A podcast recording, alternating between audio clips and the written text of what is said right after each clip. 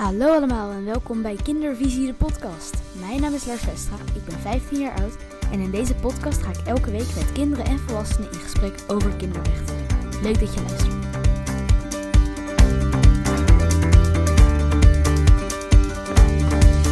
Ja, daar zijn we weer. In deze achtste aflevering van Kindervisie de podcast hebben we een oud Tweede Kamerlid te gast. Hij zet zich momenteel in tegen kinderprostitutie. In zijn tijd als Tweede Kamerlid heeft hij een wet geschreven tegen kinderarbeid. En nu is hij aan het lobbyen voor organisaties als SOS Kinderdorpen, Free a Girl en Defense for Children. Onze gast Roelof van Laar. Ja, Ja, Roelof. Ja, Roelof, heel erg leuk dat je er bent. Wil je jezelf misschien als eerst even kort voorstellen?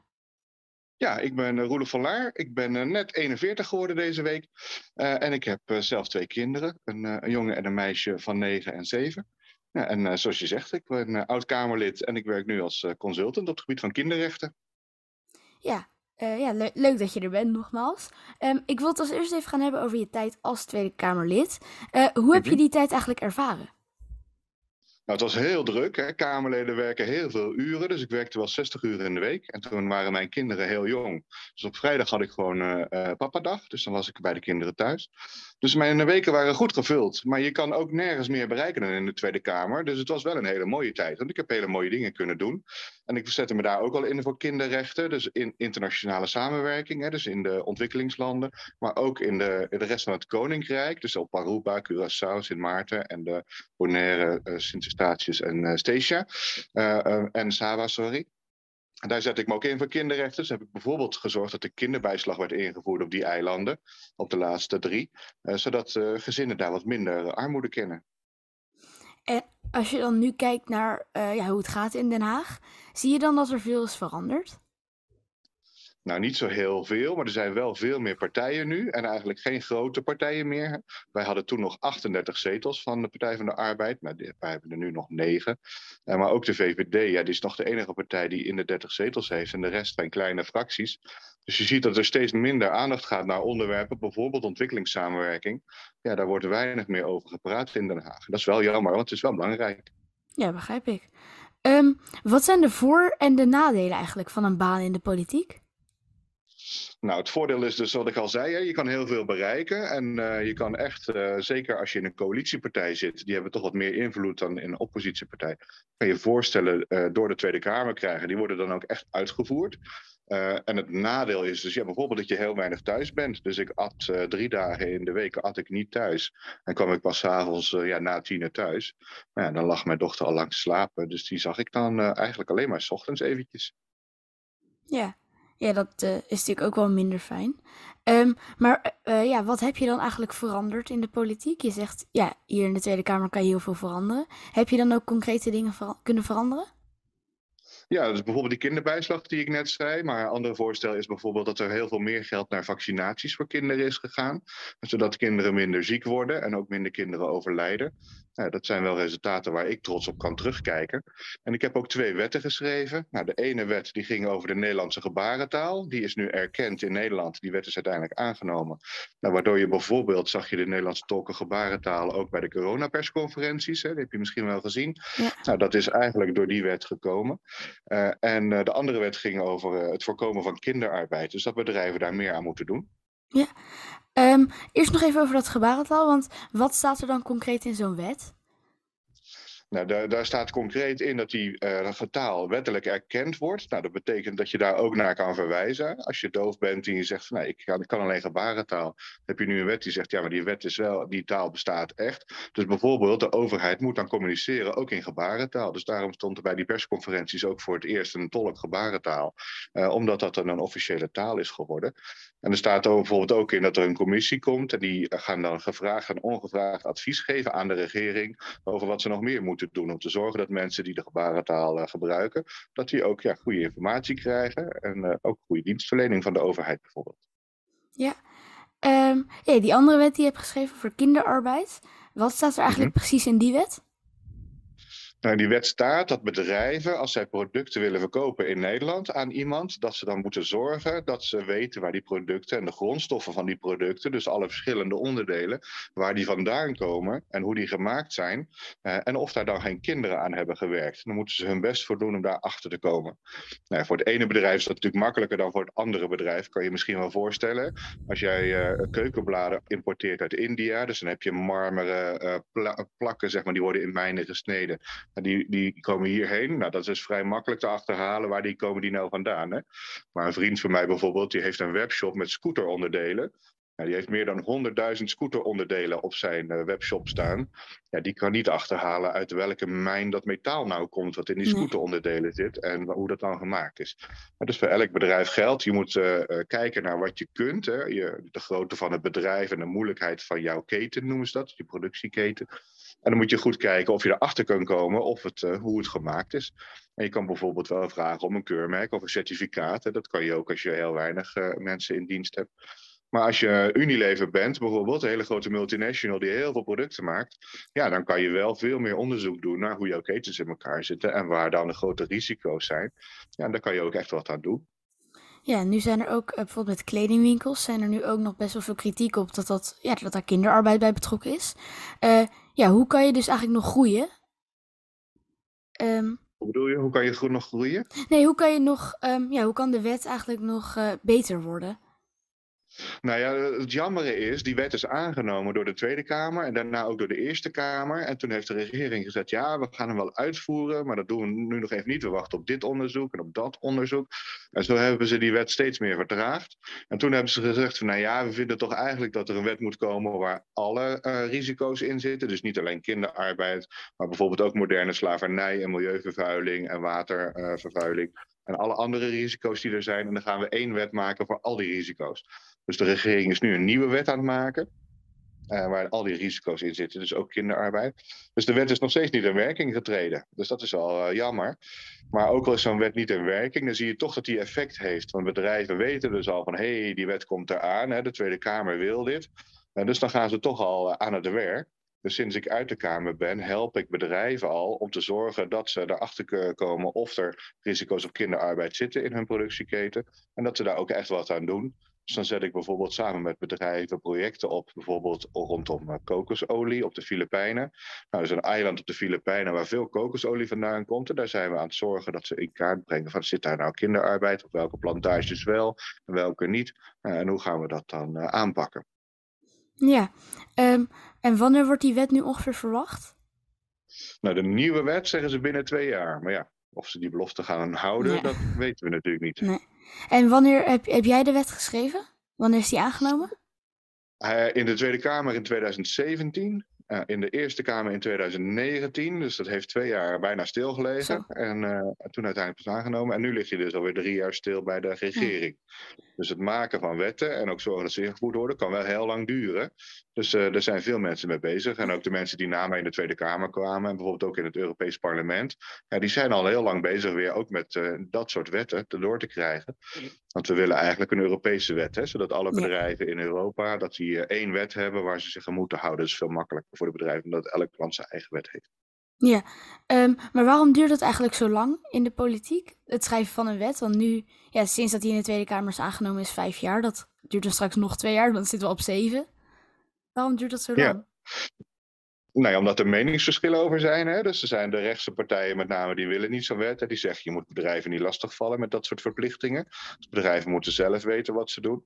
Nou ja, eh, linkse partijen zeggen, nee, dat moet wel. Uh, maar dat was ongeveer 50-50. Dus in de Tweede Kamer was er, er net zoveel mensen voor als tegen die wet.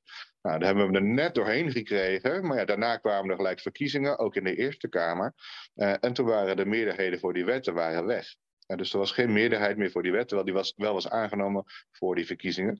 Ja, dus dat, en de linkse partij wilde ook eigenlijk weer een strengere wet, een aantal linkse partijen. Dus zo was iedereen verdeeld. Nou, als iedereen verdeeld is, dan komt de regering erbij weg om te zeggen: ja, we hebben nog een excuus gevonden en we gaan nog een beetje wachten. Ja, zo, dan komen ze ermee weg. En uh, dan, kan, kunnen dingen heel lang duren.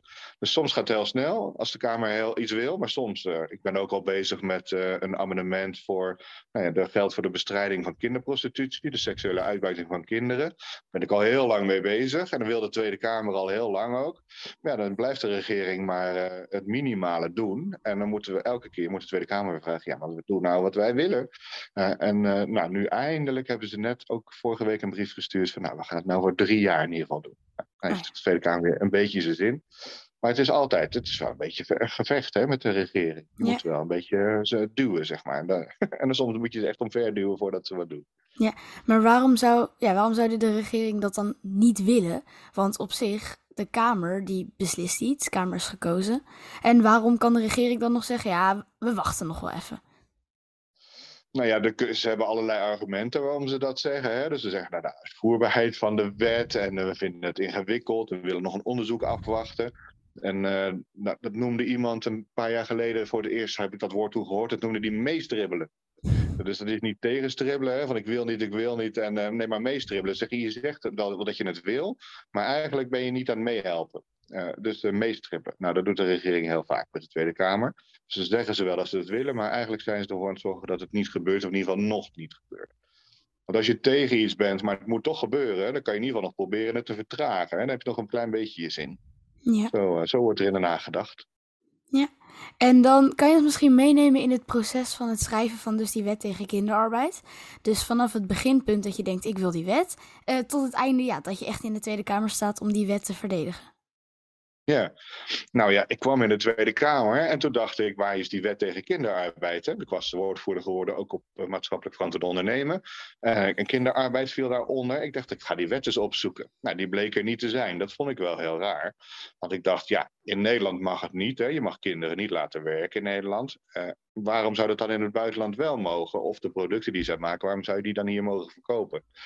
Ik had zelf, dus ik werkte voor Free a Girl, hè, een organisatie tegen kinderprostitutie, voordat ik in de Tweede Kamer uh, ging.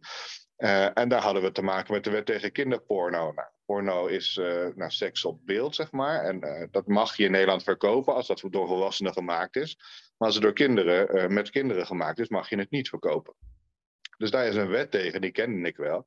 Dus ik dacht, nou ja, kunnen we dat niet hetzelfde doen voor alle producten? Hè? Dat je het wel mag verkopen als het door volwassenen gemaakt is, maar niet als door kinderen gemaakt is.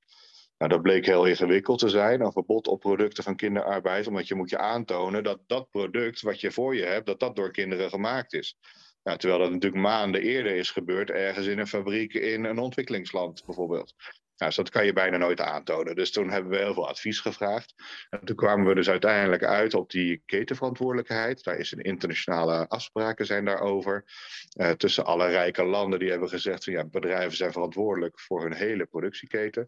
En dus dat heb ik uiteindelijk in die wet opgeschreven, want die richtlijnen internationaal die zijn nog vrijwillig. Nou, dat kan je dus in die wet opschrijven van nee, wij vinden dat bedrijven dat ook echt moeten doen. Dus daar hebben we een hele wet ontworpen. Die nou, je heel, moesten we slim nadenken van hoe kunnen we nou een wet maken die dat echt bereikt. Nou, toen hebben we uiteindelijk ervoor gekozen dat bedrijven in Nederland een verklaring afleggen. Dus ze zeggen, ja, ik heb geprobeerd om dat in beeld te krijgen en te zorgen dat er geen kinderarbeid in zit. Daar heb ik voldoende aan gedaan. Nou, en als dan uiteindelijk blijkt dat, ze dat, niet, dat dat niet waar was, dan kunnen bedrijven dus een boete krijgen. En kunnen ze zelfs ook de, de directeuren van zo'n bedrijf kunnen in de gevangenis belanden. Dus het is best wel een stevige wet geworden. Die bedrijven er echt aan houdt dat ze wat ze verklaren, dat ze dat ook echt hebben gedaan. Ja. Nou ja, en, organisaties kunnen dan een klacht indienen tegen zo'n bedrijf. Van nou ja, wij denken toch dat er kinderarbeid in jouw keten zit ergens. Nou, en dan moeten die organisaties laten zien uh, waarom ze dat denken. En dan laat dat bedrijf zien aan zo'n toezichthouder. Van ja, maar wij hebben dit en dit allemaal gedaan om te voorkomen dat dat gebeurde. Nou, en ook al is het dan wel gebeurd, als je dan voldoende gedaan hebt om te voorkomen dat het gebeurde, dan ben je toch niet schuldig. Ja, dat is een beetje een ingewikkelde wet. Maar uh, je moet het een beetje zien als nou ja, een inspanningsverplichting noemen we dat. Hè? Dus je moet je echt inspannen. Maar dat betekent niet dat je kan garanderen dat er nooit kinderarbeid in zit. Want een bedrijf in jouw keten kan altijd iets hebben ingekocht of stiekem toch een kind aan het werk hebben gezet. Terwijl jij daar niks van wist. Nou, dan kan je daar niet meteen op aan worden gesproken. Als jij wel je best hebt gedaan om dat te voorkomen. Ja, en dan sta je dus in de Tweede Kamer om je wet te verdedigen. Is dat dan nog heel spannend?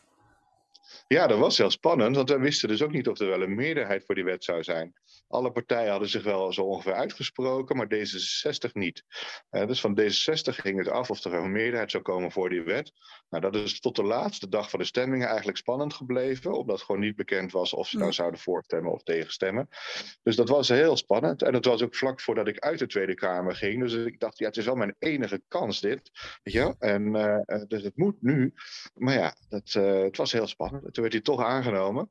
En in de Eerste Kamer leek het al heel lang dat D66 tegen ging stemmen. Dus toen dachten we eigenlijk, nou, die wet gaat het niet halen. En toen dacht, dacht de VVD ook, dat was de grootste tegenstander van die wet. Dus die dachten, weet je wat, we gaan gauw een stemming aanvragen voordat de verkiezingen zijn. Want dan, uh, dan kunnen we die wet mooi wegstemmen, hè? want D66 gaat tegenstemmen. Nou, toen hadden ze die stemming aangevraagd. Toen hebben we nog heel hard campagne gevoerd. Toen heeft D66 toch voorgestemd. Dus doordat de VVD, de grootste tegenstander, die stemming wil, werd die wet aangenomen. Mhm. ja, en, en de verkiezingen waren een paar weken later. En toen was de meerderheid voor die wet al weg. Dus dan zie je maar dat je tegenstander in de politiek kan soms ook in één keer je grootste helper zijn. Als zij een fout maken, een, eh, een inschattingsfout maken, ja, dan kan je daar toch in één keer je voordeel mee doen. Ja. Dus uh, zo is die wet aangenomen. Dus het was een kiele kiele, net. Klein gelukje. ja. um, ja. momenteel uh, uh, zag ik dat je ook de stichting Free a Girl hebt opgericht. wat is dat eigenlijk voor stichting en wat doe je daarmee? Free a Girl heb ik opgericht uh, eh, 14 jaar geleden al, in 2008. Uh, eh, en dat is een organisatie, zoals ik zei, tegen de seksuele uitbuiting van kinderen. Dus wij steunen organisaties in landen waar dat heel veel gebeurt, bijvoorbeeld in India. Dan steunen we organisaties die die kinderen daar uithalen uit dat soort situaties. En dan weer terug helpen naar huis en ook helpen met het vervolgen van de daders. Dus uh, heel vaak komen daders daar ermee weg. Dus die buiten kinderen uit, maar die worden dan niet gestraft. Omdat je daar nog heel makkelijk mensen om kan kopen of uh, er komt überhaupt geen rechtszaak. Nou, dus dan zorgen we ervoor dat die mensen wel vervolgd worden en dat er minder kinderen worden uitgebuit. Ja, en uh, kan je misschien uitleggen hoe groot dat probleem eigenlijk is in omvang? Wereldwijd gaat het over een aantal miljoenen kinderen. We weten niet precies hoeveel natuurlijk, want dat, ja, dat is illegaal, het is criminaliteit. Er zitten ook grote georganiseerde misdaadorganisaties achter. Uh, die smokkelen kinderen, verkopen kinderen. Maar je hebt, ja, seksuele uitbuiting heeft heel veel vormen. Dat heeft ook, nou ja, als je arm bent in een, uh, noem maar een land als Burundi, daar wordt ook heel veel seks geveld, bijvoorbeeld voor vis. Dus dan zijn er vissers die komen aan land met vis. Er zijn meisjes die willen eten. Ja, die worden uitgestuurd, ga maar een vis halen. Maar als er geen geld is, moet je met iets anders betalen. Dus die betalen dan met seks.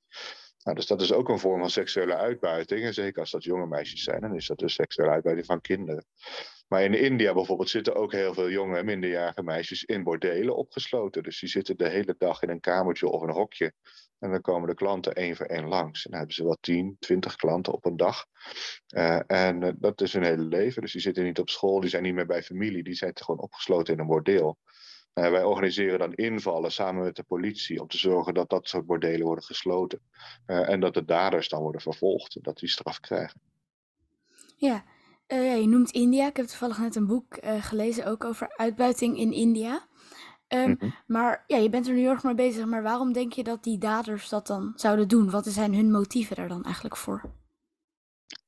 er zijn verschillende redenen voor. Uh, kinderen zijn makkelijker te controleren dan volwassenen. Er is ook natuurlijk een deel, is er echt vraag naar jonge meisjes. Uh, maar je moet ook bedenken in zo'n land als India dat mensen nog niet het idee hebben wat wij hebben, dat je tot je achttiende kind bent en daarna pas gaat trouwen en zo. Dus heel veel mensen in India die trouwen al als ze 14, 15 zijn dus ook voor hun een meisje van 14 in een bordeel, dat is anders als voor ons een meisje van 14 in een bordeel. Maar we willen toch dat die meisjes niet in die bordelen terechtkomen. Dus daar zijn we actief op. En in India zelf is het ook wel aan het veranderen. Dus we zien bijvoorbeeld in Mumbai dat er eigenlijk steeds minder meisjes, minderjarige meisjes in die bordelen zitten. Dat komt deels door politie optreden, maar ik denk ook deels omdat het in het land zelf aan het veranderen is. Ja, en, en hoe ben je dat dan nu met, met uh, Free Girl? Hoe wil je dat probleem dan nu concreet oplossen? Ja, wij werken dus samen met lokale organisaties. Dus dat is niet alleen in India, hè, maar in heel veel landen in de wereld. Ook van Brazilië tot en met uh, India. Um, dus daar zijn we mee bezig. En ik ben nou voor Free Girl een fonds aan het opzetten. Dat noemen we een proefprocessenfonds. Daarmee kunnen we rechtszaken steunen van uh, survivors. Dus meisjes die dat hebben overleefd of jongens. Uh, en die nu een rechtszaak aanspannen of tegen de overheid of tegen de daders. En die rechtszaken kunnen we steunen. En zo zorgen we ervoor dat de rechten van survivors beter worden geborgd in de wet. En dat de overheid ook meer doet. Bijvoorbeeld in India, als je daar dit soort situaties hebt overleefd, dan krijg je een schadevergoeding van de overheid, omdat zij jou niet genoeg beschermd hebben. en van die schadevergoeding kunnen ze dan weer beginnen met een nieuw leven opbouwen.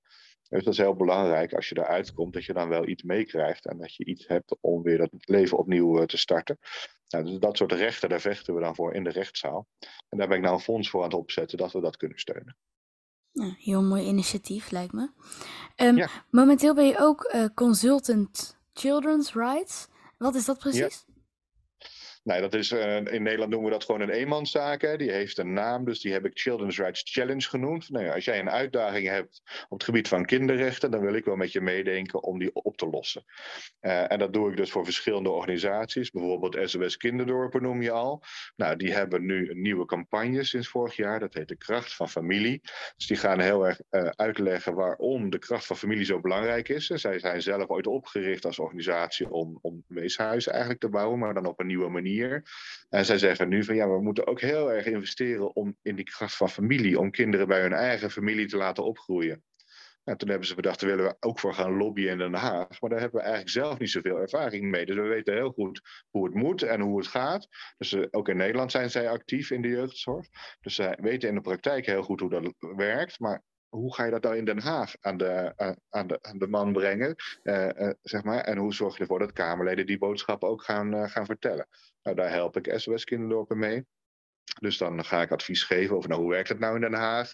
En hoe kan je daar je boodschap laten landen? Hoe zorg je ervoor dat die kracht van familie dan ook in het beleid van het ministerie van Buitenlandse Zaken terechtkomt, hè, via die Tweede Kamer? Nou, daar help ik ze dan mee. Uh, ja, uh, ik zag ook ergens Defense for Children, children staan. Uh, doe je daar hetzelfde mee? Ja, daar doe ik hetzelfde mee. En uh, Defense for Children is op heel veel thema's actief hè, op kinderrechten. Die hebben ook een helpdesk, dus kan je heen bellen als je een probleem hebt. Nou ja, dat soort problemen komen dus bij hun op het bordje terecht. En dan moeten ze nadenken van hoe kan de politiek hier dit nou voorkomen, dat dit soort dingen gebeuren. En als het één iemand met een probleem is, dan is het misschien ja, maar een klein probleem. Maar zij zien ook gauw, oh, er zijn wel meer mensen met dit probleem. Hé, hey, dat moeten we agenderen in de Tweede Kamer. Nou, bij Defense for Children waren toen net een paar mensen weggegaan die heel goed waren in lobbyen. Want uh, Defense for Children lobbyt al heel lang. En toen dachten ze, nou, dan gaan we bijvoorbeeld nieuwe mensen. Gaan we eens vragen of Roelof kan helpen om, uh, uh, om ons beter te leren lobbyen. Ja, je bent heel druk nog zo te horen. Heb je inmiddels wel genoeg tijd voor je kinderen? ja, zeker. Nee, Gelukkig dat, maar. Dat gaat heel goed. Ja, nee, dus als de kinderen er zijn, probeer ik eigenlijk heel weinig te werken. En ik werk nu nog maar zo'n 30 uur in de week. Oh, ja. Dus dat is ongeveer de helft van wat ik werkte in, uh, toen ik in de Tweede Kamer zat. Ik ben wel ook nog een beetje politiek actief, dus dat komt er nog bij, maar dat is meer hobby. En dat is vooral s'avonds. Dus uh, nee, het gaat, gaat een stuk beter dan toen ik in de Tweede Kamer zat. Ja. Gelukkig maar. Over kinderen gesproken. Um, ja, in, in, mijn podcast hebben we elke week een soort vaste rubriek. Dat ik het ook nog even ga hebben over je eigen jeugd. Hoe kijk je terug op je jeugd? Nou, uh, gemengd moet ik zeggen. Uh, dus uh, ik ben thuis hadden we het niet moeilijk, zullen we maar zeggen. Mijn vader had een goede baan en mijn moeder was thuis. dus ik heb heel veel leuke momenten en heel veel leuke dingen gedaan. En we gingen op vakanties en dat was allemaal, allemaal leuk. Maar ik ben wel verhuisd op mijn zevende naar een klein dorpje. En daarna ben ik heel erg uh, gepest. Nou, daar kijk ik niet met heel veel plezier op terug. Maar uiteindelijk heeft me dat wel gevormd. Weet je, dat maakt je wel tot wie je bent. En ik denk dat ik daarom bijvoorbeeld heel slecht tegen onrecht kan. En dat ik daardoor zoveel energie heb om daar maar tegen te blijven knokken. Ik denk dat dat wel komt omdat ik dat heb meegemaakt. En dat ik me dan, ja, kan me, ik weet heel goed hoe het is om machteloos te zijn. En om uh, vernederd te worden bijvoorbeeld. Ja, dat wil je niet dat dat andere kinderen ook gebeurt. Dus ik denk wel dat daar mijn motivatie ook vandaan uh, komt. Ja, is dat dan ook uh, wat je ertoe heeft gezet om de politiek in te gaan? Ja, dat denk ik wel. En uh, nou, wij organiseerden ook, mijn ouders organiseerden dan kindervakanties. Dus dan kwamen de kinderen uit het buitenland ook bij ons thuis. Dat waren bijvoorbeeld kinderen uit Kroatië en Bosnië. Uh, daar was toen net een oorlog uh, geweest, of eigenlijk nog aan de gang. Uh, toen hadden we vluchtelingenkampen nog in Hongarije. Nou, dat kan je je nu weer een beetje voorstellen met die oorlog in Oekraïne. Maar dat, nou, voor de oorlog in Oekraïne was dat de laatste oorlog in Europa. en dan kwamen de kinderen ook bij ons thuis. Dus toen ja, liet zo'n jongen ook foto's zien van zijn huis en van zijn familie en zo. Toen zagen we op de laatste foto een hele bloemenzee. En toen zei ik van, wat is dat dan? Ja, dat is het graf van mijn vader, zei die jongen. Weet je. Toen dacht ik, oh jeetje, ja, dat kan natuurlijk ook gebeuren, dat je je vader kwijtraakt. Dus als, als kind heeft dat heel veel indruk op mij gemaakt. Dus ja, misschien dat ik me internationaal zo inzet voor al die kinderen die het niet zo goed getroffen hebben als de kinderen in Nederland. Ja, is denk ik ook wel wat daardoor gekomen. Ja, Ehm, heb je verder nog meer dingen meegenomen uit je jeugd die nu nog steeds ja, eigenlijk doorspelen in hoe je in het leven staat? Nou ja, in mijn jeugd ben ik ook wel begonnen met die politieke activiteiten. En uh, dus eigenlijk in het, in, toen ik op de middelbare school zat, wilde ik helemaal niet zoveel. Hè. Ik was helemaal niet zo betrokken als jij en uh, bezig met uh, serieuze dingen. Ik was eigenlijk vooral aan het lol maken en me niet goed aan het gedragen in de les. Um, en toen ben ik mee gaan doen met het Model European Parliament, heette dat. Dus een simulatie van het Europese parlement. En daar kon je als klas naartoe, of een aantal kinderen uit de klas konden daar naartoe. Nou, die leraar wilde mij eigenlijk helemaal niet meenemen, maar hij had niet voldoende kinderen die mee wilden. En ik had wel zin om een week niet naar school te gaan. En ik hoorde ook dat als je daar dan meedeed, dat je dan s'avonds uit kon in Arnhem, waar wij toen, eh, nou dat was de grote stad zeg maar. Ik woonde in een dorpje. Uh, dat je dan uit kon en uh, dat daar veel gedronken werd en zo. Dus daarom ben ik eraan mee gaan doen. En toen bleek ik dat debatteren heel leuk te vinden. Dus toen ben ik zo, en zo, zo ben ik eigenlijk ook in al die projecten verzeild geraakt. Dat is allemaal toen begonnen. Dus dat was de omslag eigenlijk in mijn jeugd. Dus uh, eerst ging ik, uh, nou, werd ik zelf gepest, daarna ging ik uh, een beetje stoerlopen doen. En, en toen ben ik de politiek ingegaan. Ja, mooi hoe dat dan gaat. Ja, je bent ja. nu dus al een tijdje uit de politiek. Heb je verder nog ambities om weer terug te gaan, de politiek in, landelijk of lokaal? Nou, ik ben net toevallig weer kandidaat geweest voor de gemeenteraadsverkiezingen. En uh, ik, ik, ben net niet gekozen. Maar ja, je weet het nooit in de politiek. Er kan altijd nog iets gebeuren. Uh, dus uh, als bijvoorbeeld onze lijsttrekker wethouder wordt, dan kan ik wel weer in de fractie terechtkomen. Ja. Ik ben nou weer fractieassistent. Zoals ik twintig jaar geleden ook fractieassistent was in Leiden, ben ik dat nu in Haarlemmermeer. Dus ik ben eigenlijk weer opnieuw begonnen. Ja. Um, heb je verder nog dingen waar je nu ja, in de toekomst mee bezig gaat? Nou zoals ik zei, ik werk nog steeds heel actief ook tegen kinderarbeid. En dat doe ik bijvoorbeeld met VNO-NCW en MKB Nederland. Dat zijn de grote werkgeversorganisaties in Nederland. Nou, die lobbyden tegen die wet. Maar toen ik uit de Kamer kwam, heb ik gezegd... ja, maar je zou wel dat bedrijf dat vrijwillig moeten doen, toch? Dus laten we samen een project opzetten. Dus dat hebben we gedaan. Dus dat project ben ik nu ook mee bezig. En dat is eigenlijk heel leuk, want dan zie ik bij heel veel branches van binnenuit hoe het gaat. Uh, en ik werk ook nog in het metaalconvenant. Convenanten zijn afspraken tussen bedrijven en organisaties en de overheid over hoe ze dat, nou ja, die IMVO, dat is internationaal maatschappelijk verantwoord ondernemen, hoe ze dat gaan doen. Uh, en daar werk, werk, ik ook al een aantal jaren op. Dat is ook weer heel interessant, hè? want metaalbedrijven, bijvoorbeeld grootbedrijven, maar ook Tata Steel, hoe zorgen die nou ervoor dat ze het milieu niet te veel belasten of dat er geen kinderarbeid zit in hun ketens? Ja, dat is allemaal super interessant. Dus ik heb wel heel mooi werk en uh, daar ben ik heel dankbaar voor. Nou, super mooi. Uh, heel erg bedankt dat je langs wilde komen. Het was een hele eer.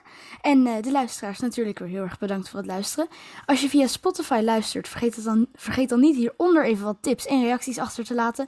En de YouTubers onder ons, zet je mening in de comments. Hele fijne week en hopelijk tot de volgende aflevering. Doeg! Dit was hem alweer. De podcast is helaas afgelopen. Maar niet getreurd, volgende week komt gewoon weer een nieuwe. Ik hoop dat jullie dan weer luisteren, want er komt een hele leuke gast. Tot dan!